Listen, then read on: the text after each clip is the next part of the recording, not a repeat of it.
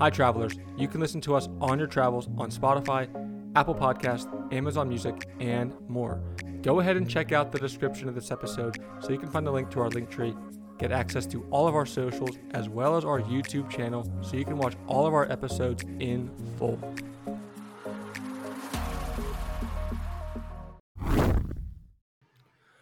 Okay, today is Thursday, November 30th. Awesome show today, guys. Gonna have on Jeff Fletcher, recurring guest, uh, writes for uh, a magazine in Los Angeles, follows Shohei Ohtani, sh- follows uh, the Angels very, very closely. Gonna get an update on Shohei Ohtani, what he's thinking in the offseason, being a free agent, what the Angels are doing this offseason to get back to their winning ways, get back to the playoffs. Um, everything touched based on with him including with the Angels and Shohei Ohtani. Awesome, awesome interview coming up with him. Before though, guys, I do want to get into breaking down some football. We'll get into uh, Thursday night football preview, and then we're gonna break down last week's college football slate and this do we upcoming have to championship. Thursday, you don't want to break Oh, down Thursday night football? Oh, uh, oh, Ohio, Michigan. Yeah. Yeah. Ohio State, Michigan. Yeah, well, we'll get to that. I'm sure Just you have a a lot to bit. say, Zach. I'm, I'm sure you, you want to have a you know words on that. But let's go. Let's do the Thursday night football preview first, and then we'll get right to Ohio State, Michigan. Cowboys, Seahawks actually has a potential to be a pretty good game. Seahawks have been pretty bad recently, though. Cowboys have been absolutely explosive. It really just depends on what Seahawks team shows up. Uh, it really is a tale of two sides. It, it seems like with- with this Seahawks team, I mean, one side shows up, takes care of the ball, has pretty good offense, and then another side, uh, terrible defense, turnovers, you know, plenty. And I don't really know what side of Geno Smith is going to show up today, but whatever one does show up, I hope it's the better version of him and makes it a pretty close game for Thursday night football against the Cowboys. Yeah, well, it better be if the Seahawks are going to have a chance because the Cowboys have won 13 straight at home. I mean, you looked at their home games this year; they've been absolutely dominant at home. They've been the best home team in the NFL, and this is maybe the best defense in the NFL. Micah Parsons could be a, the defensive player of the year, but so could DaRon Bland because he's got five pick sixes this season. So the Cowboys are explosive pretty much everywhere from their offense to their defense. Seattle's in a stretch where they're playing the 49ers twice, Cowboys, and the Eagles. So six and four can be six and eight real quick if they don't turn this thing around. Geno did not really look all that great last week, but that was without Kenneth Walker. Doesn't sound like Kenneth Walker is going to play tonight. And if he doesn't, I think it's going to be really difficult for them to go to Dallas and win this game because you could make the argument the Cowboys are playing as well as anybody in the NFL right now. The Eagles now have the best record. The 49ers are great. Cowboys on a neutral field could be as tough as anybody. Yeah, Cowboys on a 13 game winning streak, and Seahawks. This is a or at home, I should say, a winning streak at home, and then uh, this is a must game, must win game for Seahawks to stay in the playoff consideration. I mean, I know you hate that word, Zach, must win, but really is with the NFC, especially. It might apply just- here. I don't think.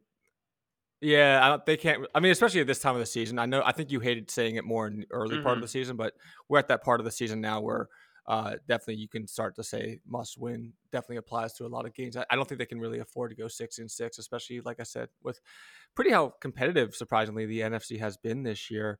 Uh, and but yeah, like I said, for me it's just whatever side of the Seahawks comes up. I mean, if it's the you know the Seahawks team we saw against the 49ers on Thanksgiving, that's not going to get it done. But, you know, if it's the Seahawks from earlier part of the year where Geno is playing pretty well, all things considered, and taking care of the ball, I think they have a chance to give the Cowboys a run for their money. But, I mean, still, I mean, Well, yeah, it is It's just- December now, so not just about December, but last day of November.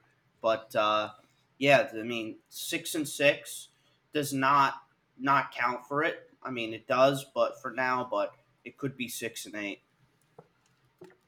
what are you thinking about this game, Justin? What's your prediction? I think I, I think Dallas is going to win this game. Seattle, I think, Yeah. is just.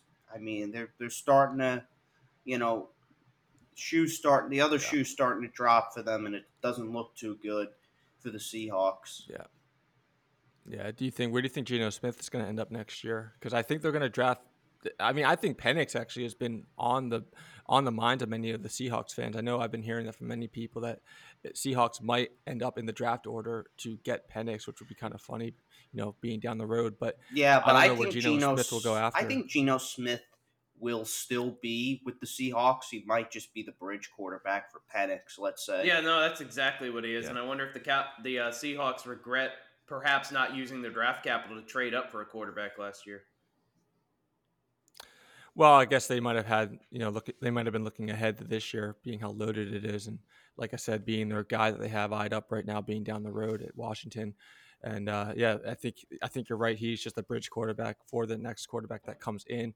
He, but do you think he's going to be? He'll be a starter on another another team down the Oh, line, yeah. don't you Yeah, guys think sure. he'll be he'll he'll be a starter somewhere else? I don't know how much I don't how, I don't know how much more he has on his contract, but um, I'm sure they'll trade him or do something with him.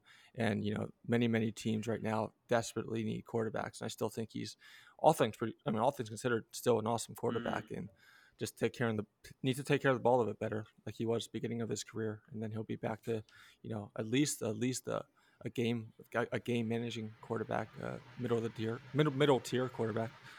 Moving on, guys. I know we have to do it, Yeah. Zach. College football uh, preview or recap from the recap from last week of college football. We do want to start with Ohio State, Michigan. Let's Yeah. just start it right there. Rip off the band aid, get it done with. Um, wild into the game. Uh, we all know Rod Moore interception in Michigan territory with 25 seconds left, sealed the 30 to 24 victory for the Wolverines on Saturday.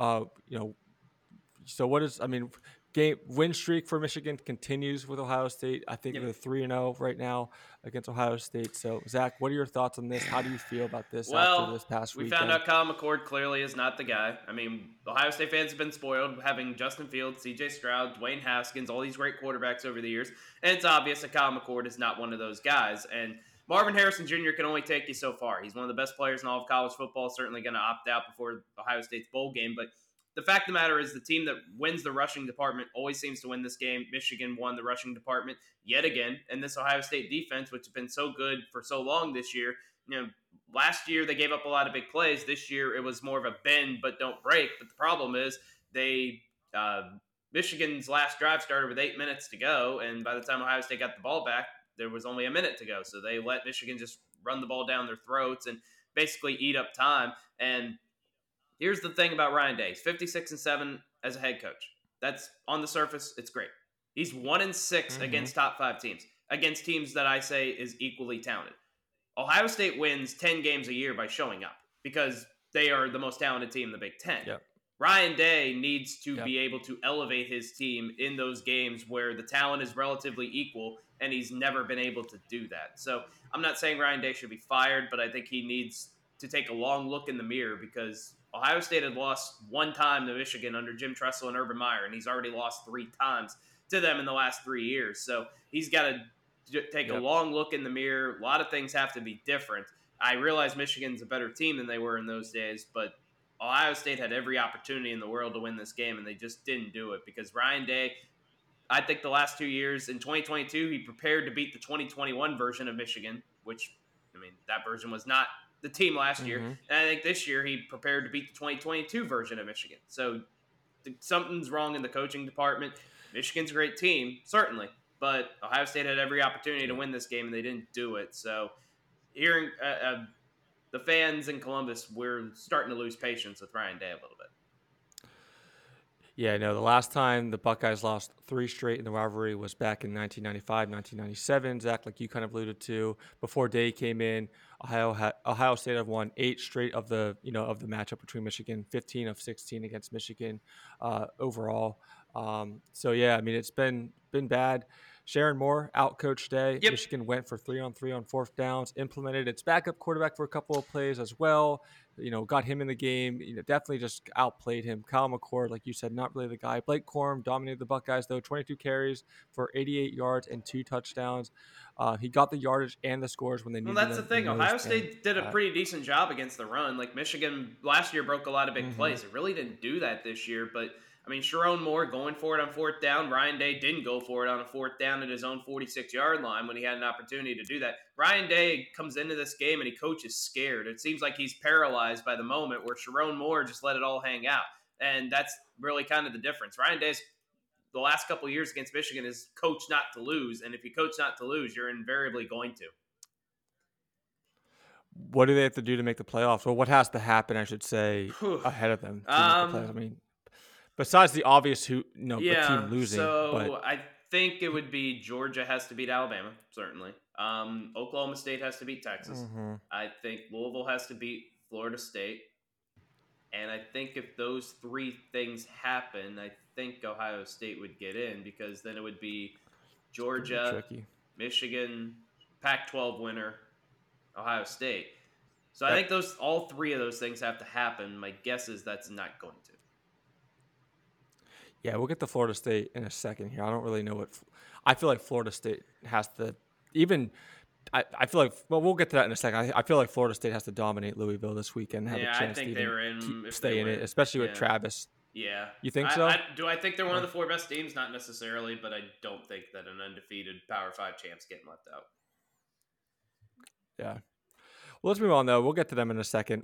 Washington um, has first undefeated season in Pac-12 history. Yeah, how about that? Um, what? Yeah, right. I mean, a great decision to go for it on fourth and one on Washington's 29. Uh, ended up winning the game, obviously, for Washington. Awesome, awesome win for them. Uh, did get the Apple Cup by beating Washington State this past weekend. Um, what are you thinking about Penix's play, though? A little concerned. Didn't have the best game, all things considered, and especially a little bit concerning heading into this. no, and I can see why Washington is a nine and a half point underdog. I think that's too many points, but I mean, Washington the last couple weeks they Yeah. have not looked all that impressive. I mean, they barely got by Arizona State, they barely got by Stanford, barely got by Utah, and then this week barely got by Washington State. I mean, Penix has looked good at times, but his decision making leaves something to be desired. I do like that Kalen DeBoer decided to go for it on fourth and one at his own 29 yard line, ran a reverse. I mean, that you talk about a ballsy call. That certainly was that. And I mean, they're in the situation they want to be. And I think it's weird because Washington has to play Oregon in a rematch where Michigan doesn't have to play Ohio State. Like, that's why I've always said get rid of divisions, just put the two best teams in the championship game. And it's almost a little unfair to Washington Mhm. that they have to beat Oregon for a second time, or they're going to be left out entirely when they went out and handled their business in the regular season. But that's neither here nor there. Good But point. Washington being undefeated is a remarkable feat because, as you mentioned, the Pac 12, it's never happened before. This is a conference that plays nine league games, and it seems like the Pac 12 has cannibalized itself so many times over the years. And now this year, you get a top five matchup where the winner is going to go to the playoff. No, it's gonna ha- it's gonna happen. Well, yeah, it's basically gonna happen again. I shouldn't really say cannibalize. I mean, at least one team's gonna Oh, make yeah. it from the Yeah, whoever Pac-12. wins that game's in. But yeah, but not. Yeah, and it, it's not even like Washington's first undefeated season. It's the Pac-12s, like you like we said, Zach. It's the Pac-12's first Since they moved to season. nine conference games. I think. Right, right, right. I think um, I think that's still like you said too. Nine and a half points is way, Yes. way too much. Good thing about Washington is like I think Oregon is playing its best Yep. ball right now. They're probably. I mean, I, I think Yeah, they're a top Oregon's fourteen very in the good. country, and they probably should be in the playoffs. Definitely, yeah. I mean, their run game is amazing. We'll get to that in a little bit later when we you know preview the matchup coming up against Washington. But Washington does find ways to win, though. That's the only reason I would say that nine and a half point, uh, you know, mark is a little bit too high because even though they do it ugly sometimes, they do. Washington has been known this whole year to find ways to win, whether no no matter what way it is, they still find a way to win, despite how close it is, despite Yep. how ugly it is. So, but like I said, we'll get to that a little bit more later when we preview the actual game coming up, the actual uh, Pac-12 title game against Washington and Oregon. But let's move on though. First, the Alabama Auburn. Um, another crazy ending, right? Another game that ended, uh, well, not in a field goal, but a Yeah. last minute play, I should say. Um, crazy, crazy, crazy game. Um, what do you guys? What's your initial reaction? Uh, whoever Hugh Freeze's Zach? I mean- defensive coordinator is should be fired for that defense on fourth and goal Mhm. at the 30 yard line. How in the world do you give up a touchdown there? Of course, they also botched a punt before that that kind of set that opportunity up. But this is a game that Alabama got out of jail and they were able to win. I mean, every time they go to Auburn, it seems like something weird happens. Whether it's a kick, the kick six in 2013, whether it's they lose to the number one team in 17. Uh, 2019 was a wild game. Then 2021, if Tank Bigsby doesn't go out of bounds, they lose that game as well. So no matter what Auburn's record is, we talked about last week. No matter what Auburn's record is, every time Alabama goes there, it's always a close, crazy game, and it certainly was in this instance. Auburn should have won this game, and Hugh Freeze, you know, he beat Nick Saban twice at Ole Miss. Should have done it again this time. But Jalen Milroe, give him a lot of credit. I mean, from week two to where he's at now, he has developed as well as any quarterback in all of college football. Terrific thrower Mhm. of the football. We know that he's an outstanding runner, and as bad as Auburn's defense was, Jalen Milroe and Isaiah Bond still had to make the play, and they certainly did. And so now Alabama goes to the SEC championship game. They don't control their destiny, but they're pretty close to controlling their destiny, and they got away with one. Well, I was going to ask that. I mean, do you think if they beat, do you think it's enough just to beat Georgia to be in it, or do you think more has to happen uh, too? I mean, in all likelihood, if they beat Georgia, they're going to get in. The only thing that would not put them in the playoff, I think, is Florida State wins, Pac 12 winners getting in for sure. Michigan, you can't put Alabama in over Texas. You just can't because Texas beat Alabama by 10 points in Tuscaloosa. So that's the only scenario that I think Alabama and the SEC in general would get left out. Now, there will be some big arguments over that, but there is no justification whatsoever for putting Alabama in over Texas. this is why this is why the debate for the playoffs are so awesome because it it just gets so messy at the end because there's always three, four teams that should be in that just can't get in. Yeah, that's Like, why. no, no, no. That's why next year's going to be much more interesting when they add these Yeah. these teams into the playoff. Yeah. Did you guys see, you know, on Twitter, a lot of people were posting what it would be if it Yeah. ended today, like the season ended going into this weekend, what the 12 uh, structure, tel- uh, 12 team structure would be. It, it looks, yeah, it looks awesome. I can't wait. Some of the matchups are awesome too in the first round, not even, you know, the second. So, yeah, I can't wait for it. And it's going to be messy for sure. And, uh, I can't see a world where both Alabama and Georgia No, get in. There's just no. there's just no way I can see that. But um, I still do think FSU has a chance to be left out, even if they do win against Louisville, because I think the committee definitely wants to put the best teams in, obviously. And even though they're going to be undefeated, they still lost Travis, and I think they still have some issues as well. And we'll get to that, you know, when we preview their game coming up against Louisville. But yeah, I don't, I don't know. It'll be interesting to see, and definitely wouldn't want to be on the committee for sure. Um, let's move on to Louisville, though. Louisville is in the ACC championship game, of course. They do lose this past weekend, though. Um, yeah, I mean, bad bad loss for Louisville. Yeah. Zach, let me ask you this: Do you think they had a chance for the playoffs if they would have continued? if they would have won? Uh, going it would have been weekend? very unlikely for them to make the playoff because the Pitt Yeah. loss just sticks out like a sore thumb. Pitt's a bad team that would have been by far the worst loss of any of the playoff contenders. I don't think they ever really had a shot, but this no doubt killed. excuse me, killed that off. And Mm-hmm. I mean, you give up 38 points to a Kentucky offense that's struggled all season long, and especially you know big plays, a kickoff return touchdown. Ray Davis had a long rushing touchdown late in that game. That's a galling loss for Yep. Louisville, especially with Jeff Brohm and a guy that certainly understands the rivalry in a way that Scott Satterfield, the previous coach, did not. But yeah, that, that that's a tough Yeah. loss. But they've got you know they got a real shot this week against Florida State. It started on Sunday. The line started at six and a half. It's all the way down to two and a half on Thursday. Oh, they definitely have a chance. I think Louisville Sure. absolutely has a chance against, against Florida State. And how about Brohm too? Jeff Brohm, first coach in NCAA history to take two different teams to Yep. back-to-back title games. He did it with Purdue last year in the Big Ten. So, yeah, I mean, good, good for Brohm for sure. And I think it's we'll get to that game in a little bit. Obviously, like I said, we'll pre- we'll preview the game a little bit more. FSU Louisville coming up, but I definitely think um, Louisville has a chance to beat FSU. Kentucky though, just a shout out to Kentucky. Ray Davis continues to be un- unbelievable. Uh, obviously, their season's probably. I mean, they'll get a bowl game. Kentucky probably. Yeah, but, yeah, they're uh, Ray Davis has just been unbelievable this whole this whole year. 14 carries, 76 yards, one touchdown. Um, I mean, he's just been the whole. He's been the biggest offense, the biggest piece of offense for Kentucky the whole season long. He's been playing absolutely amazing. So just shout out to Kentucky. Good win for them. The running game is what obviously did help Kentucky take down Louisville this past weekend in Lexington. It was. I think. oh, it was no, it's Lexington. in Louisville. Oh no, was it in? Louisville. Iowa, Nebraska. Um, terrible game. I watched it at the gym. It was terrible. Um, ab- Iowa averages 18 points a game on the year. They after this Saturday. Um, we'll pre. We'll unfortunately we will preview. There's not the, much to preview there. the the game they have against Michigan coming up. But yeah, this game was just terrible. Six of the lowest six of the lowest point totals on record have come Iowa, from yeah. Iowa games over the past two years. The, the record of NCAA, six of the lowest point totals have come just from Iowa games.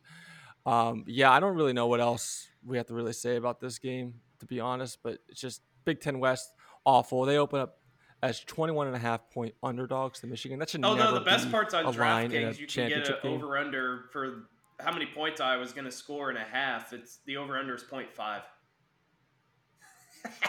Really? yeah. And yeah, a half? points. So Wow. you get bet whether they're going to get shut out or not. So, what do you think? Do you think ten points would be a massive victory? If Iowa scores Iowa ten this game? points, yeah, Or- that's a massive victory. I think that's about what it's going to take for Michigan to win Which- the game. Maybe t- they might if they score a touchdown, that might be enough.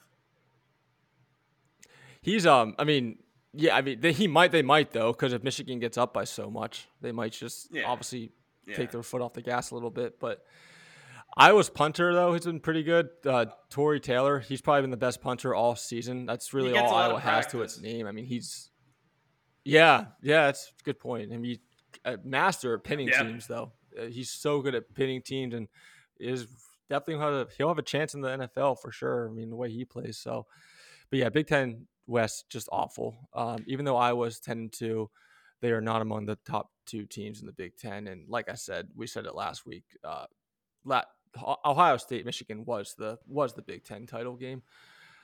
Let's move on though. Let's actually start the preview championship week. Um, I do want to start with. Oregon and Washington. Let's start with that game first. Going to be a big. I expect Mhm. a lot of scoring. Washington has 8.8 yards per play. They're first in the nation, uh, in the nation, and Oregon is third most points per game in the nation. Uh, Michael Penix, Bo Nix. Not really much else to say.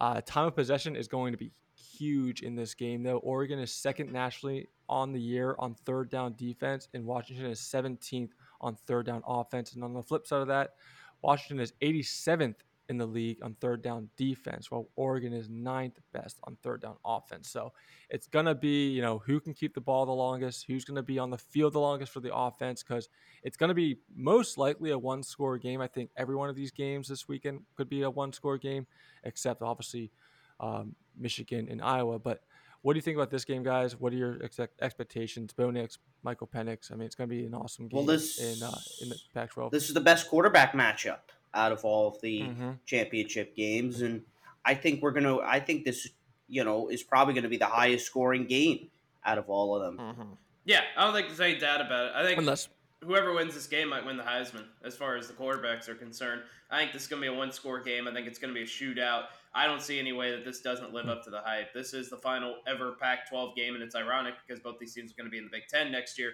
But, I mean, Oregon's playing as well as anybody in the country. Washington beat Oregon. They've kind of been scraping by the last couple weeks. Maybe they're just kind of saving everything up for this game. I think it's going to be fantastic.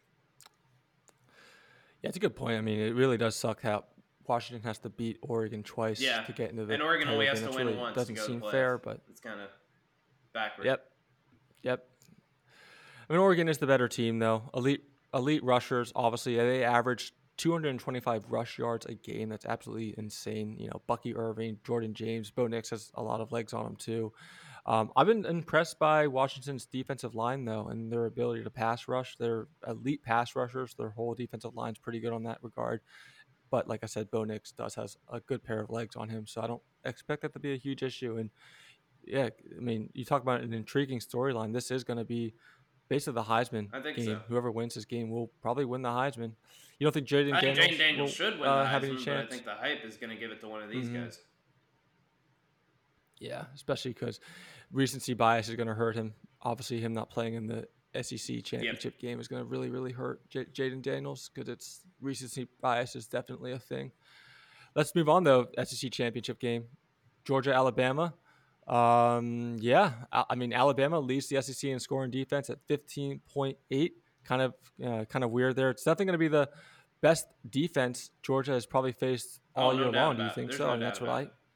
yeah, best offense maybe too. Yeah, Which especially I, I with how J- so. Jalen Yeah. Milroe has been playing. I, I think is going to win. I think Georgia's been the more complete team this year. I think offensively, Carson Beck has been fantastic. The running game started to pick up the last couple weeks, and I think the better defense belongs to Georgia. Now, I mean, Alabama won this game in a similar spot a couple of years ago, so nothing would surprise me. Alabama is undefeated at Mercedes Benz Stadium, including a couple of national championship Oh. games and a playoff game. But Hmm. I think Georgia's going to win. I think it's going to be close, but I would say Georgia wins like 31 27. I think it, this might be the best game of the Yeah. weekend. it has to be error error free Yes. for Alabama. Um, not like last week. They had eight penalties, eight really costly penalties. They've been having some Yeah, their turnover issues offensive as well. line This is has to be error. at times, and Alabama's won a Yeah. lot of games close. You know, South Florida they struggled, Arkansas they struggled, Auburn they struggled. They're going to have to up their level of play against Georgia, but I mean, don't count out Nick Saban. Yeah, I think the the defense will be able to hand, handle Georgia. I don't know if the offense will be able to keep up Yeah. with Georgia. I mean, Alabama's um, one of the best in the country at red zone conversion rates. Only like 51.5% of teams that enter the 20 yard line get, actually get a touchdown for against Alabama. Uh, amazing pass rushers, you know, Dallas Turner, Chris Braswell, secondary, Kool McKenzie, Terrion Arnold. They definitely have the defense to stand up against Georgia. I don't think their No. offense is going to be um, it's not going to be able to stay uh, stay in tune though. And I think, like I said, I, I agree. Zach Georgia probably will end up giving Alabama their first loss at Mercedes Benz. Alabama's better at turning the ball over though. They they do force more Yeah. turnovers and are better at that in that area than Georgia, but still not going to be able to keep up offensively. Uh, Big 12 title game in Arlington, uh, Oklahoma State, Texas. Uh, Longhorn Longhorns seeking their first league title game since 2009. Yeah, that's something. Uh, both teams, yeah, you would you wouldn't expect that, right? It's been a while. Uh, doesn't seem like it's that long ago, but 2009 is definitely a long time.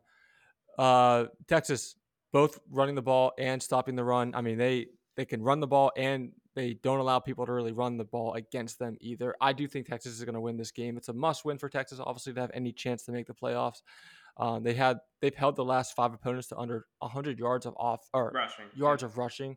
Um, yeah, rushing, and I just think it's going to be Oklahoma State's going to have their hands full against Texas. Yeah, this- I'm with this, you. uh, Oklahoma State's too weekend. inconsistent. Quinn Ewers is back healthy. Texas beat Texas Tech by 50 last week. They're starting to play a little bit better. Uh, they run the ball very well. They don't allow teams to run on them. Oklahoma State is led by Ollie Gordon, one of the best running backs in the country. But if he gets stopped, their passing game's been iffy this year, and I don't expect Texas to let Ollie Gordon go off. So I, I like the Longhorns here. Their Yeah, last game yeah, ever in the Big 12. Yeah, right. It's it's it's sad, but yeah, we'll see. Um, I don't I don't have much else to really say about that game, but we do. I mean, we already touched base on Michigan Iowa a little bit. Um, Hardball will be back. Um, since the divisional alignment, the Big Ten East is nine and zero against it the Big 10. West in the championship game. Yeah, no, yeah, no surprise there. It will be ten after this weekend. Uh, Michigan is seventh in the nation in rush defense for both yards per game and yards per carry at, uh, at 91, and they don't- they they, they allow 91 yards per game in rushing, then only three yards per carry. And Iowa's only real chance in this game is probably rushing the ball, and they're not going to be able to. And uh, yeah, I, I if I was a betting man, which I don't even know if I will bet on this game, but I think I would even take Michigan's 21 and a half points.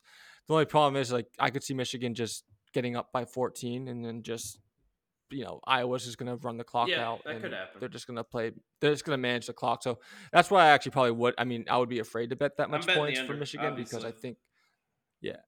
Under yeah, under and I'm going to actually take uh, Iowa plus 21 because I think I do think Michigan will just get up really really early and they're not going to be able to score points to come back and Michigan's not going to have any reason to have to keep Yeah. scoring. So last championship game to preview Louisville, Florida State. Uh, Louisville's first ever ACC Yep. game, title game. I know we talked about it already. Uh, Jeff Brohm, uh, you know, brought, brought Purdue to the Big Ten title game last year, and now he brought Louisville. Uh, Rodemaker, I think Rod- Rodemaker for Tate Rodemaker for FSU is going to struggle against Louisville's defense. Uh, Louisville is one of the best defenses in the league. He struggled against Florida last week, only threw 434 yards and uh, had a season low for the Seminoles at 24. So it's going to be a tough game. I, I, I, we already kind of alluded to it. I think Louisville is definitely going to have a chance to beat Florida State in this. Oh, there's no sure. question about it. I think there's a really good chance. I mean, Tate Rodemaker did beat Louisville last year. I think the big question in this game is can Louisville contain those True. big time receivers, Keon Coleman and Johnny Wilson? They've got the size to match up with those guys, but Florida State easily has the best receiving corps that Louisville's gone against this year. And can Louisville run the ball consistently? They didn't do that last week against Kentucky. George Jordan and Isaac Arendo both were held under 50 yards in that game, so they're going to have to be able to run the ball against Florida State and not put it in the hands of Jack Plummer, who's been a little bit inconsistent this year. I think I think Florida State wins. I know I live in Louisville and I know I work for the Yeah. Louisville station, But I think Florida State wins a I don't know about close that, though. game because I just don't trust Jack Plummer enough, even against Tate Rodemaker. I think Florida State last week was kind of a shock going with a backup quarterback. I think they've had a, another week to kind of get prepared and deal with that fallout. And they're one game away from going to the playoff. I don't think they're going to let it slip by. I got the Noles. Um, yeah, you know, I mean, I could. Where's the game at? The, where's this game actually at? It is in Charlotte. Oh, that's weird. Oh, okay. Um, the other uh, group of five games, a group group of five championship games going on. I think the best way to handle this is, well, which we're not going to really have to go over all of them, but what games do you guys think is the most intriguing uh, out of these group of five uh, championship games going on? I'll start us off. Um, I do want to see if the Liberty uh, Liberty can stay undefeated. Liberty already had its first perfect regular season in pro, in the program's 50 year history. Uh, they just got into the top 25 in the team's um, uh, the whole team's history of time. Uh, obviously, only one of the five undefeated FBS teams, and yeah, I mean they've been uh, they've had an awesome season, and I want to see if they can remain undefeated uh, after this weekend uh, when they ended up when they end up playing New Mexico State, which they've been playing pretty good too. So I think it might actually be a pretty good game, and I would love to see Liberty, you know, have that perfect season. Yeah, I want to see if year, Tulane they've been really get building back something. to the New Year Six for the second straight year, which they probably would do if they beat SMU. Remember, they beat USC in the Cotton Bowl last year. Yeah. So that, that's that's Yeah. your most intriguing of these. Justin, do you have anything you want to say about these games? Uh, these, uh, you know, as I say, group of five championship games coming up. I mean, we'll go with Georgia and Alabama, right? I mean, those are just Oh. easily the most intriguing games and pretty much obvious. I mean, Georgia's going to try and Yeah. get into the college football playoffs again as the number one seed for trying to go for a three-peat, and Alabama being, you know, could could play spoiler. Yeah. Miami, Toledo. I don't really have much to say. Boise State, UNLV. Yeah. I don't really, you know, all overshadowed, of course, by the by the bigger games. Uh, complainers of the week. Let's start with complainers of the week before heading into our interview with Jeff Fletcher. Uh, Zach, what is your complaint? Yeah, my complaintive of the week is everybody pointing at Ryan Day's record and being like, "Oh, 56 and 7, he's a great coach." Look, as I mentioned, 1 and 6 against top 5 teams. He's beaten everybody he's supposed to beat. He's not beating the good teams. That just doesn't fly at Ohio State. You got to beat Michigan. People outside of the state of Ohio do not understand how important that game is. And you lose 3 in a row, that's a fireable offense. He's not getting fired after this year, but he's under a lot of pressure now. And I don't want to hear people justify Brian Day being a great coach just straight on record. Look at the teams in the Big Ten outside of Penn State and Michigan. You and I would go 40 and 0, 41 and 0 against Rutgers, Maryland, Iowa. Like, of course he's winning those games. If if he doesn't win those games, it's a bigger story than anything else. So yes, look past the the straight record. Look at the record against the quality opponents, and it's just not there. Yeah, well, we said it before. All they care about is Michigan, Ohio State. Ohio State has three game of the goals every year: win the Big Super Ten, Bowl. beat Michigan, win the national title. He's going to go 0 for 9 the last three years. That's not good enough. Well, really, those those are all kind Well, of the same. to, to beat Michigan, You, you, the Big well, Ten by to get to the Big Michigan, Ten. yes. You don't win Exactly, the national title. by having a chance Michigan, for the playoffs. You get to the playoff, yes. Yeah. Well, having a chance for even the national Yeah. title is you go two A lot out of that three, does rely that's on beating- most years. But you cannot go over three, and he's done Mhm. that three consecutive years, or he's going to, unless they somehow backdoor their way into the playoff, which I don't expect. right.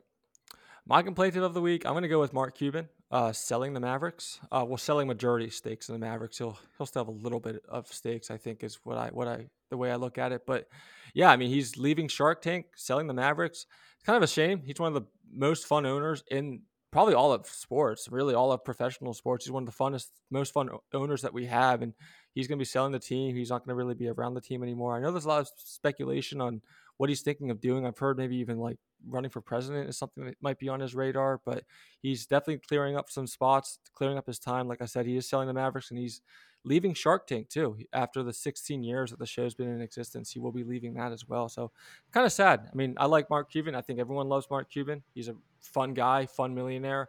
And uh, yeah, we'll be seeing less of him going forward. Justin, you have a complaint of the week? I know you were kind of Yeah. struggling Mhm. to find. So one. um, go. I'll it. go with the with the Patriots here and Bill Belichick. I think they. I mean, I think it's time to to get rid of him. I think it's time to move on from Bill Belichick. I know the dynasty and all the the six championships throughout the 24 years of his coaching. I mean, I I think that it's time to. I, I think it's Mhm. time to move on. And another thing, I don't think that we should just let Bill Belichick walk out the door. I mean, especially with Robert Kraft running that team. I mean, he's he's probably going to let Belichick walk out the door or not. But I think there's going to be a change at the end of the year. Yeah, I don't think he can stop him from walking. If he, I mean, he Mhm. can pretty much do whatever he wants at this point. Where do you guys think he'll end up next year? I mean, whether it be the Patriots or somewhere else. I think I know Panthers are. That I've been hearing a lot about the Panthers. Maybe him going to going the to the Panthers. Panthers. I doubt he does. Do you think he leaves uh, Uh, Patriots it's though? I possible don't if he goes know. anywhere. I'm I really don't know. Chargers, because he can Oh, win right away. mm, He's got okay. a quarterback. Mm-hmm. Yeah, yeah, he, yeah, he could. That's a, that's a good point. Panthers, he definitely could not do that. So good point. Move on, guys. Jeff Fletcher interview with Jeff Fletcher. Awesome interview. Uh, breakdown Shohei Ohtani. He's been a free agent now for month, month plus. So, um, well, actually more than a month because they didn't even go to the playoffs. So, uh, he's been pretty quiet, all things considered, but a little bit of an update he can give us. Update on the Angels as well, what they have to do in the offseason. Angels pretty much have expectations to go to the playoffs at least every single year, and they haven't been doing that, especially with Mike Trout. What's happening with Mike Trout? Where, where you know what any rumblings of what he might do in the offseason as well. So it's just overall awesome interview with him. And without further ado, let's head to Los Angeles and talk to Jeff Fletcher. Okay, we now head to the West Coast and talk to recurring guest Jeff Fletcher from uh, beat writer for the Orange County Register. Jeff, how you doing? I think we had you back on. I think we had you on first uh, early March, if not end of February, before. Uh, yeah, right when the MLB was, I think, getting a little bit, you know, under underway uh, with with training camp and everything still going on too. But I know we talked about Shohei Ohtani at that time. Uh, his it was his last season as an Angel going into that season. Uh, season is over now. We'll break down the Angels, talk about how they did this year, uh, expectations going forward, offseason plans. But obviously, do want to start with Shohei Ohtani, updates with him, updates with his free agency. Now that he is a free agent, season is over for the Angels. Um, you know, I don't want to start off too general, but what have you been hearing? What are the any new updates, exciting updates about where he might be going next season? Uh, is he, you know, who he's talking to? What have you heard? What is the um, rumblings going on regarding him and where he might end up next year? Uh, well, there really are no updates and no rumblings because his agent and uh, him are keeping it all very quiet, and they actually have told teams that they want them to keep it quiet too because they would actually uh, hold it against the team if like word leaks about who they've talked to. So I think we're all still just going with the same assumptions that we had before this all started, which that uh, would be you know teams that could win and on the west coast probably have a little bit of an advantage.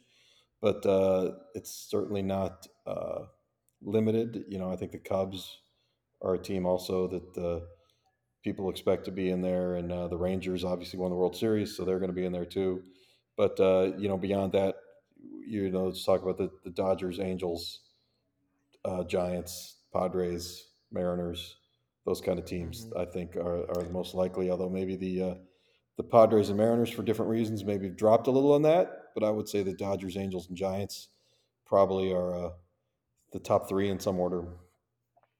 Yeah, and you think he is going to? Because I know you mentioned the Rangers. Obviously, the Rangers just won the World Series, but you do think you do expect him to uh, stay on the West Coast. Then it sounds like. I mean, I I just think that that's where his preference was before, and that there are some good choices on the West Coast.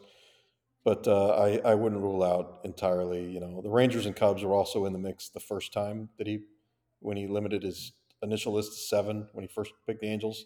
The Rangers Mhm. and Cubs were both on there, and they both seem like reasonable destinations now. So I would I would include them too. What do you think? I've heard before about Shohei Ohtani, him being very quiet. I know his agent keeps him very mum, keeps it, you know, doesn't really mention a lot about him, keeps his private life and professional life really just under wraps and doesn't really give much to reporters, say much to the media. What what is it about Shohei, Shohei Ohtani? Do you like? Do you think that makes him like that? Because uh, he would be obviously a great ambassador for the game. People would love to hear more from him. People would love to hear more about him. So why do you think, you know, in general, between him and his agent, he is so uh, so secretive, so quiet uh, as far as you know giving information out to the media? I think it's just his his nature. I think he wants to focus 100% on baseball, which I think is necessary to do what he does. You you can't mm-hmm. you know have a lot of outside distractions and still be able to to compete at the level he competes as a as a pitcher and a hitter.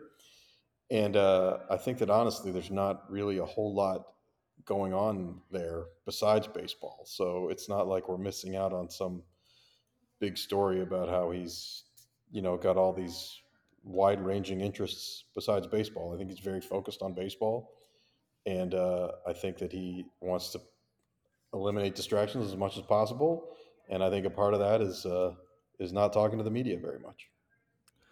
Let's talk about his injury that he had this this year. Obviously, uh, limited his pitching ability at the end of the season. There, do you think that's going to hurt his stock going forward in the free agency? Do you think that's going to hurt his uh, contract negotiations and maybe even lose him some money next year, wherever he signs? Well, the answer to that is yes. It's it's going to hurt. Uh, he's not going to get as much money as he would have gotten before, but that's sort of a, a relative statement because he's still going to get probably the most money ever, and it just he would have gotten even more than that.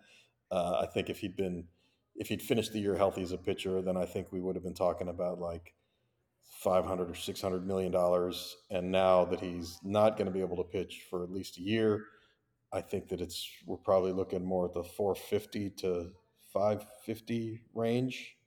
Uh, it's just kind of my guess, as opposed to being the 500 to 600 range. Um, so he's still he's still going to get plenty of money. And uh, do you think? And it's just a shame that he doesn't really give much to the media as far as what he's thinking, because I know the Angels would definitely love to have him, and uh, we can talk about that right now uh, about just the Angels, the season they had this year, and maybe the anything they need to do going into the off season here because uh, the Angels again many would consider and I know you would probably consider too with the fan base in LA there uh, definitely underperformed uh, didn't really meet expectations uh, that they had going into this season. So what is it you know what are they going to change in the off season regardless of Shohei Ohtani to help them be a playoff team and reach the expectations that the fans have uh, for this team, especially with Trout still there as well. Yeah. I mean, the, the main thing they need to do to be better is just get more out of the guys they already have. It's not so much that they need to add five or six guys. They do, do need to add some, but but most of their improvement, if they're going to have it, is going to be from the guys who are on their team right now being better and being healthier than they were in the last year. Obviously, Mike Trout is number one on that list. Uh, he played half the season, and it was not quite a half a season up to his standards. Even they need him to, to play the whole season and to be to be good. Uh, they need Anthony Rendon to play at least most of the season and be and be good again too. Uh, and then you look at their pitching staff. In 2022, they actually, uh, I believe, were ninth in the majors in ERA, which is plenty good enough to to be a good team. Yep. And then a lot of those same guys basically everybody who returned from 22 to 23 got worse uh, as a pitcher.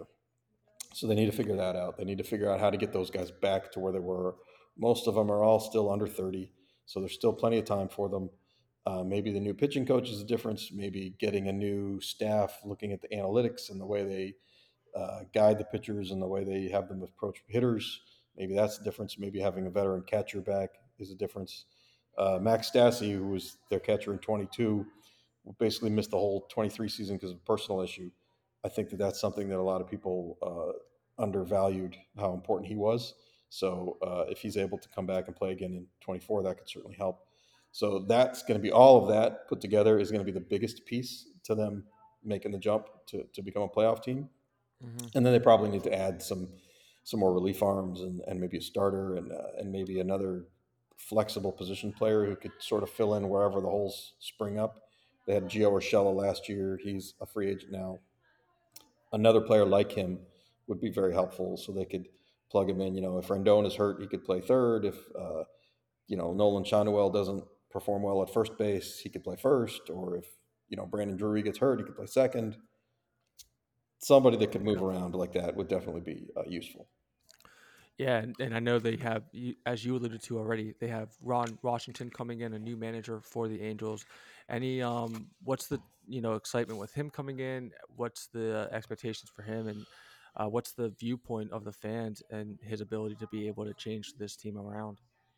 Well, I think the fans are uh, cautiously optimistic, but they've been through a lot in the last uh, nine years, and they're they're very skeptical about anything that that people think is going to turn the team around because it, hasn't worked lately. But people in baseball love Ron Washington. Uh, players love playing for him.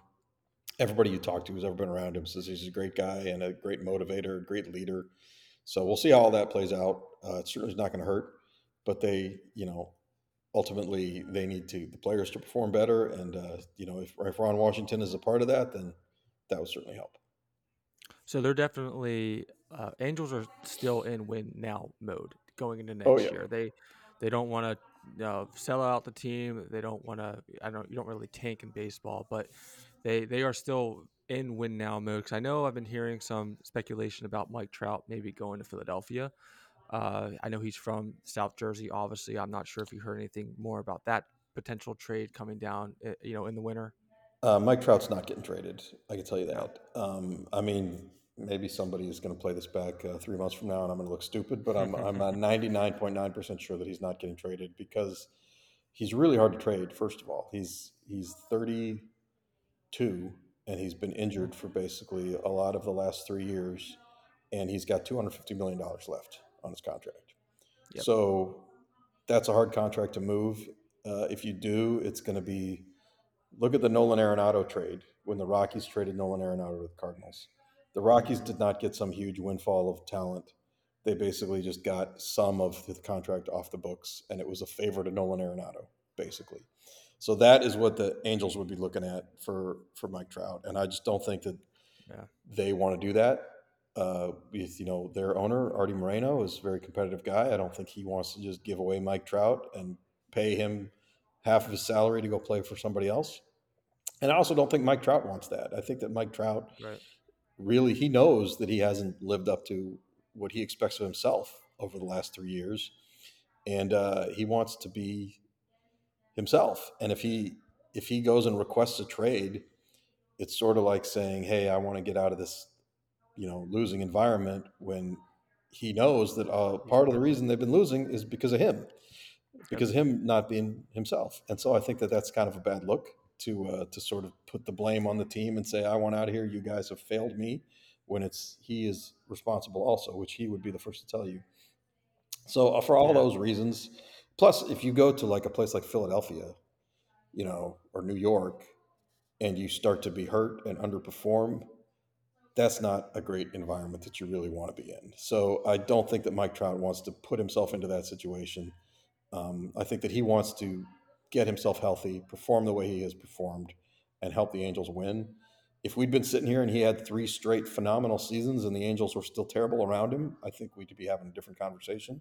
But just where he is in his career, uh, I, I, don't think it makes a lot of sense for him or the Angels or the, another team to take him at $250 million for seven years for 32 year old. So, yeah, he it can definitely hurt his value going to Philadelphia for sure. I mean, spotlight would be on him and him not playing his injuries, and he actually he it sounds like he still has a lot more to prove to Angels fans for what, what you're saying as well. And and you mentioned how hard he is to trade. I mean, he I think he's averaged only 79 games over the past three seasons. I know, um, you know the Phillies payroll. I mean, the, they can't even afford him. The Phillies payroll. I'm pretty sure. So, uh, but yeah, I mean, definitely he's coming off his worst season as well. Eight uh, point eight point eight five eight, excuse me, OPS and uh, a career high 28.7 strikeout rate in his 82 games he played last season. Again with injuries, so yeah, it, it's he's a little hard to trade. It might not be uh, the best year to even do it considering the year that he just had, but I think he.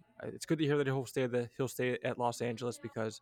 Uh, I like him as an angel, and he can always go back to the East Coast later in life. Who knows? But what is a big name um, I know you kind of mentioned already about the Angels in the offseason, their offseason offseason plans, what they have to do next year to kind of get them back to winning ways, get them back in the playoffs. What um is there any big name in the offseason that the Angels are eyeing up to maybe uh, make a make a run for? Uh, well, they're pretty quiet about who they're looking at, but I think we can assume that any prominent pitcher is on their list. Uh, I mean, they certainly could use guys like Blake Snell, Josh Hader. Uh, you know, I guess a couple of them are already off the board. Jordan Montgomery. You know, they definitely need some uh, another good starting pitcher to kind of put around the young guys they have and just give them mm-hmm. some, some more certainty. So I think they definitely uh, should be in the running for any of those guys. Um, a bullpen too. Um, they really their bullpen is really shallow right now. They've got a lot of young guys who sh- have shown some potential, but they could use some more established pitchers. And position player wise, there's really just not that much out there. Uh, I think, you know, a guy like Justin Turner could be useful to them just because he plays different positions, you know, and uh, Cody Bellinger, obviously, because he can play first base and outfield, could be useful. But I think that a lot of teams might be a little cautious about Cody Bellinger just because his last year was so much better than the previous years. So that might be a little bit of a risky proposition for them, but uh, really, there's definitely a lot of things that they need. Yeah. So American American League this year to make the playoffs wild card team. Uh, that was about 89 90 wins. Blue Jays got in with 89 wins. So let's just say to be safe in the American League next year, have to win 90 games to be one of those wild card teams might be hard to win the division, obviously, with the Astros and Rangers, unfortunately, in your division. But do you feel confident in this team making the right moves in the offseason to maybe get 90 wins and get the team back into the playoffs, which is what, of course, all the fans want to see? Uh, I mean, it's hard to say. Uh, right. As I said before, I, I, don't think that the moves they make this winter are going to be the difference. You know, if you take a 73 win team and if, if you add uh, seven wins worth of players from the outside, that's a great winter. That would get them to 80. So that's still not good enough. The rest of those wins have to come from the, the guys they already have. So uh, I think that's going to be the biggest difference. You know, like, you know, Sandoval, Detmers, Canning, Schanuel, Neto, O'Hoppe, Moniak, Trout, Rendon. All these guys have to do better. And they all can do better. We've all seen better from them. So that's going to be the question. If that happens, then they, certainly they could get to, you know, 90 wins. But uh, if it doesn't happen, then they're not going to, regardless of who they bring in. What's your take on just in general? Talk some general MLB now, general baseball. What what was your take on the uh, uh, rule changes they've had this year? I'm assuming you liked it. I, I think it's been pretty. It's been regarded pretty highly by everyone. I don't think many people uh, had a problem, especially with the pitch clock this year. Many people did like it, but I do want a second part of that question. What is your take on the bickering and the complaining that we've had about the playoff structure this year. Um, you know, I know a lot of people were arguing about the bye for the top seeded teams that hurts the top seeded teams. Uh, you know, MLB teams aren't, baseball teams aren't used to having weeks off. So, what was your overall position uh, just on the rule changes that we had this year going into the season? And then, second part of that question, like I said, was what was your what, what was your take on all the uh, feedback and all the backlash about the playoff structure uh, the MLB is receiving lately? Uh, well, the rule changes I loved. The, the pitch timer is the greatest change to happen to baseball in my lifetime. I'm 53 years old, so that's it was amazing. Uh, basically, cut 25 minutes out of games, and you didn't lose anything. So it makes you wonder what that 25 minutes was. It was just guys standing around doing nothing. So mm-hmm. uh, I think that was awesome. Um, the shift restriction, I don't think anybody missed that. Uh, you know, I don't think it changed the game too much, but I don't think it really lose anything. And the bigger bases, I don't know that that really. I mean, there were a few more stolen bases, but I don't think it really changed as you're sitting watching game. You know, the that you could tell the difference between there being you know one and a half stolen bases per game or one stolen base per game or whatever the numbers were. Uh, as for the playoffs, I think it's really too soon to tell. You know, we've had two years of this, and uh, you know, I think that some of the teams that have gotten that bye have lost, but it's you, you need more than two years to know if that's just a fluke or if it's an actual problem having those days off. I still think even if you if you ask those teams that lost, say, would you rather have played in that first round series? They would none of them would have done it. They would all say they would rather have the bye because you cannot lose while you're off, and uh, it gives you a chance to have all your pitchers fresh. And the team that went through that extra series, you know, sure their their hitters might have been fresher because they got to see live pitching, but they were using their starting pitchers and their relievers and all that stuff that that adds up on you. And uh, I think that in the big in the long run, I think it's definitely better to have the bye. Uh, I think one small tweak that I wouldn't mind is um, when you get into that wild card series, if there was a like a really big gap, maybe you make a rule where if, if a team had ten more wins than the other team that they're playing during the regular season, that they start off the series up 1-0. So it basically makes it like a best of two.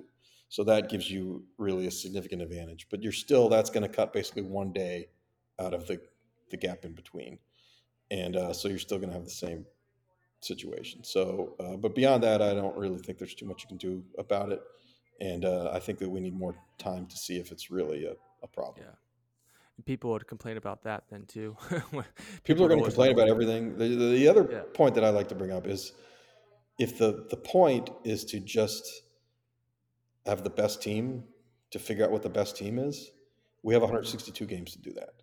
If they if they wanted to just say like who's the best team, they would just give the trophy to the team that won the most games after 162 on October 1st, and it would be over. The reason that they don't do that is because they want drama and to make a lot of money. And so if you're going to have drama, you're going to have short series where teams can get eliminated and lesser teams can beat good teams. That's what makes entertainment. That's why it's, it's the entertainment business. It's not just the evaluation business. And let's figure out what the best team was and give them a trophy. You would just do that after 162. So it doesn't bother me if a team with a worse record beats a team with a good record because that's what the playoffs are. That's why they have them. Yeah, and I, I just don't think it's really in America's uh, like American sports lore. I just don't think that's really in our you know what we see a lot. You know, NFL best team wins, NBA better team wins, NHL better team wins. So you don't really see a whole NHL lot. is actually much less than baseball. Even true. The NHL playoffs are basically every game's a coin flip. So you can't use that example. I don't think an eight yeah. seed wins in the NHL every year. You know. No, it's true. No, it's uh, NHL is maybe not the best example, but yeah, I just think people, I it's just part of American uh, lore in sports that they just like to see the better team win. But I'm I'm all for a, a worse team beating a better team. And I think it, like you said, it adds drama and it adds uh, more excitement to to the playoff structure. So I, I'm all for it because it doesn't sound, based on what you're saying, it doesn't sound like you really believe in the whole rust uh, factor anyhow. Like you don't think teams having off really creates that rust as we always hear. Just I mean, I think that we, off the top of my head, we've had eight eight of these series so far, and mm-hmm. the number one seed has won three of them. I think. Yeah. So, what would you expect it to be? Like six out of eight, like in the long run? Yeah. Something like that. So, uh, you know, we, we definitely need more games to figure out if it's really if what the percentage really is more than eight. Yeah, sample size is too yeah, low yeah. for sure. Um, well, yeah, uh, Jeff, this has been awesome. Like I said, I really appreciate your time. This has been really uh, nice talking baseball with you. Any, uh, you know, any predictions going into next year? Any, you know, big signing you could see another team making? Anything you've been hearing in the rumblings as we can, you know, as baseball kind of hits its, you know, obviously uh, quiet season right now um, as you know, training camp is going to start happening here soon too. Any any uh, you know major predictions that you might hear down the line that a team uh, could make, whether it be the Angels or another team? I uh, try not to make too many predictions. It makes me look right. stupid when they're when yeah, I'm no, I don't. So I don't blame you. We'll see. I don't blame you. We'll, we'll all wait and see what happens. How's the book going? Um, Showtime. The uh, it's uh, it's great. That story of Shohei Ohtani. Yep. Uh, yeah, there was an updated version of it uh, that came out this year that included the 22 season and the WBC. So anybody oh, cool. who didn't buy the book the first time around uh, could still pick it up on uh, Amazon or wherever you buy books. And hopefully, if Ohtani does end up on another team besides the Angels, that all that team's fans will want to buy the book to uh, to get caught up yeah. on how he got to where he is. So uh, we'll we'll just see what happens. I'm sure there'll be an update uh, at that point too, maybe next year after all said and done, potentially. We'll but yeah, so full name, Showtime, the inside story of Shohei Ohtani and the greatest baseball season ever played. Uh, you can find that at anywhere, right? Amazon, uh, wherever yeah. they sell books. So, well, Jeff, and the paperback, awesome. the paperback is the updated one. So if you uh, have a choice oh, of perfect. two, you should pick up the paperback. I, I, for one, am a fan of paperback over hardcover. So, well, Jeff, this has been really, this has been awesome again. I really appreciate your time coming on again, recurring guest, and uh, we'll have to be in touch and have you on again in the future. Okay, talk some Angels, and let's see maybe after what happens with Shohei Ohtani, uh, maybe discuss some things more then too. All right, thanks for having me. All right, Jeff, we'll be in touch. Okay. Okay. Okay, let's finish up with makers and fakers of the week. Justin, who is your maker of? My maker of the week is the Denver Broncos. They've really turned that t- team around, and for Sean Payton and Russell Wilson winning their last five games, there's not going to be a coaching change in Denver. There's not going to be a quarterback change in Denver. Obviously, with the way things are going, the Broncos might be a wild card team in the AFC. And for the Broncos, who knows? They could even be a contender in the AFC. The AFC is still wide open, in my opinion. The Chiefs, the the Ravens being at the top right now, but could the Broncos be a sneaky team? They could. They could be a sneaky team in the AFC. It's wide open. Even uh, sure. even teams like the Dolphins, Jacksonville. I mean, I know we said the Dolphins haven't beat a over 500 team, but they have beaten the Broncos at the beginning when they put up 70 points on them. But now the Broncos are much different, are a much different team from that point on. So I'd say the Broncos are my maker of the week, and they could be a dark horse yeah. in the AFC. They tied the they they have the they're tying the Eagles for the um, you know largest uh, winning streak in the NFL right now. So that's a yeah kind of weird to have the Broncos name uh, aligned with the Eagles and something very weird. I'm gonna for my maker of the week. I'm gonna go with Taulia Tagovailoa. I always get his name wrong. Tua's brother, obviously at Miami, uh, uh, Maryland. Uh, uh, he became uh, the Big Ten all-time passing leader threw for 361 yards and three touchdowns while completing 24 of 31 passes in Maryland's 42 to 24 victory over Rutgers at the end of the season. End of the season, uh, he surpassed the Big Ten's passing record with this performance, uh, pre- previously set at 11,163 by uh, former Purdue quarterback Curtis Painter. But now, after this Saturday's past victory against Rutgers, he now holds the Big Ten all-time passing record at 11,256. So yeah, I mean, kind of um, yeah, a sneaky little stat there. Uh, Maryland, obviously not a very good team this year, but Tua's brother, getting it done in the Big Ten. Uh, he eclipsed 3,000 yard mark each of his last three seasons. This year marked the second time he's thrown for 25 plus touchdowns in a single year, um, and he has a 67% completion rate yeah, I mean, he's been balling out in Maryland. Uh, hasn't really gotten the recognition because the team is so bad, but overall, I mean, now he's he leads the Big Ten in all time passing, uh, all time passing leader. So yep. good for Taulia. Uh, Zach, what's your my maker of the week is going to be Jordan Love, 22 at 32, 268 yards, three touchdowns against the Lions, and you see his stats through his first 11 games are eerily similar to Aaron Rodgers' stats through his first 11 games. Jordan Love is the last couple games started to look like the future of the Packers, and I don't know if he's going to turn out to be Jordan or turn out to be Aaron Rodgers or Brett Favre. But mm-hmm. the Packers aren't drafting a quarterback this year. I think we've seen enough development out of Jordan Love that he's earned himself an opportunity to play next season. And a Packer team that people were talking about a couple weeks ago is one of the worst teams in the NFL. Now all of a sudden five and six, and you look at the wild card standings with the Vikings losing against the Bears the other night. Packers have a realistic path to get into the postseason now, and it's because Jordan Love has really played well. And he didn't really do it with much of a running game on Thursday. I mean, the leading rusher was A.J. Dillon. He had 43 yards rushing. So it wasn't one of those where they helped him out and he just happened to make plays. Jordan Love looked like a franchise quarterback on Thursday, on Thanksgiving. He was spectacular. Jordan Love's my maker of the week. Yeah, under the sure. bright lights too. You know, Thanksgiving. That's only game on at that time. A lot of people were watching. Faker of the week. Justin, who is your faker of the week? My faker of the week is the stats for Kenny Pickett. Kenny Pickett had 278 yards, no touchdowns, and no interceptions. Is this guy going to actually throw touchdowns or interceptions? They basically don't tell him to do anything in Pittsburgh. I mean, those stats I feel like are deceiving by for uh, for Kenny Pickett. I mean, he's not the right quarterback for that team. Obviously, I know they just fired the offensive coordinator, but I could I could see the Steelers getting a new quarterback in the future. Yeah, we talked about it on Tuesday's show. He um he currently holds the you know NFL uh mark for most attempts, like most pass attempts without an interception. I think, you know, me and you, Zach, we talked about it on Tuesday. That, that's actually probably the problem for the Steelers. they need him to be a little bit more, um, uh, a little bit more aggressive with the ball, especially now that Matt Canada's gone, especially. And we saw it a little bit this past weekend against the Bengals. So hopefully they can, they can keep that going. My faker of the week, um, Lakers. Uh, they've looked very, very flat over the past few weeks playing well in the in-season tournament. Uh, one of the best records in the in-season tournament, but I don't think people really care about that. No one really cares about that, actually, even the players.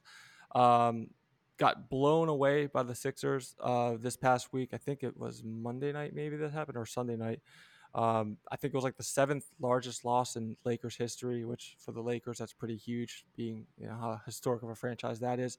It was LeBron's worst loss of his career. Uh, uh, Sixers, of course, like I said, beating the Lakers this past week uh, by over 44. Um, Lakers have just been really, really bad. They played the Cavaliers, uh, you know, a couple weeks ago too. They allowed 40, or recently, not recently, they played the Cavaliers, 40 points in the first. Like I said, they just they have looked so flat lately. Uh, Lakers not really looking good over the past few weeks. They have a lot of things to consider, a lot of things to figure out um, heading into this, uh, you know, not really second half, but heading further down into the season, they have a lot of things to figure out.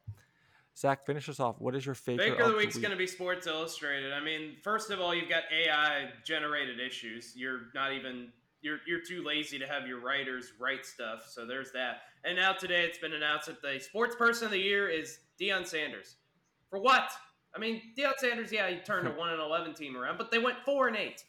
They had a great month of September. Yeah. After that, they were terrible. Why yeah. in the world is Deion Sanders the sports person of the year? I know that they had all these celebrities there. I know that they had game day there. I know they had Big Noon Kickoff. I get all the attention they got early in the season, but the last two months they were just a bad football team. And so we're rewarding yep. mediocrity now for sports person of the year when there are so many better candidates to have this position. I mean, what about the Kelces? They played each other in the Super Bowl, and Travis Kelce is now the biggest superstar in the world because he's dating Taylor Swift. I mean, why couldn't Travis Kelce have been sports person of the year? How about you know, Nikola Jokic, who turned into the best player in the NBA and helped lead the Nuggets to a championship. Why in the world is Deion Sanders the sports person of the year for having coaching a four and eight football team? What are we doing here, Sports Illustrated? Yeah. Yeah, no, it's for sure. And um, I don't even think it's going to be a good season next year for the Buffaloes either. I know a lot of people are saying that he's he's kind of facing uh, recruitment issues right now. He's not getting as much attention on the recruitment side as people thought he would be doing. So I don't. There's even speculation that next year is going to be pretty bad for him as well. And you alluded to it, Zach. He he did well in September, but that's also a time when teams really have no idea what mm-hmm. they're doing yet either. Teams are still trying to find themselves. Uh, teams are still trying to find their rhythm, how to play with each other, all that. So as as impressive as his start was, it I mean, looking back on it, especially with the, how they ended the season, it really isn't yeah. as impressive as you would think it is. Uh, we'll see how he does next year, though. We'll see. A lot, lot to, lot to see next year in, in uh, Colorado. Awesome show, guys. Uh, we'll, we'll, do it again on Saturday. Hub Arkush uh, coming on. Uh, NFL Insider going to break down the season so far. Uh, just a general talk with him, just about the NFL so far. you know, teams that surprised him, teams that upset him, and uh, any predictions he has going down the second half of this, you know, this this last stretch of the season. Excuse me, and uh, yeah, we'll break down our NFL preview as well. Get you ready for uh, week uh, 13, right? Yeah, week 13 of the NFL. And uh, but until then, we'll see you Saturday and keep on traveling.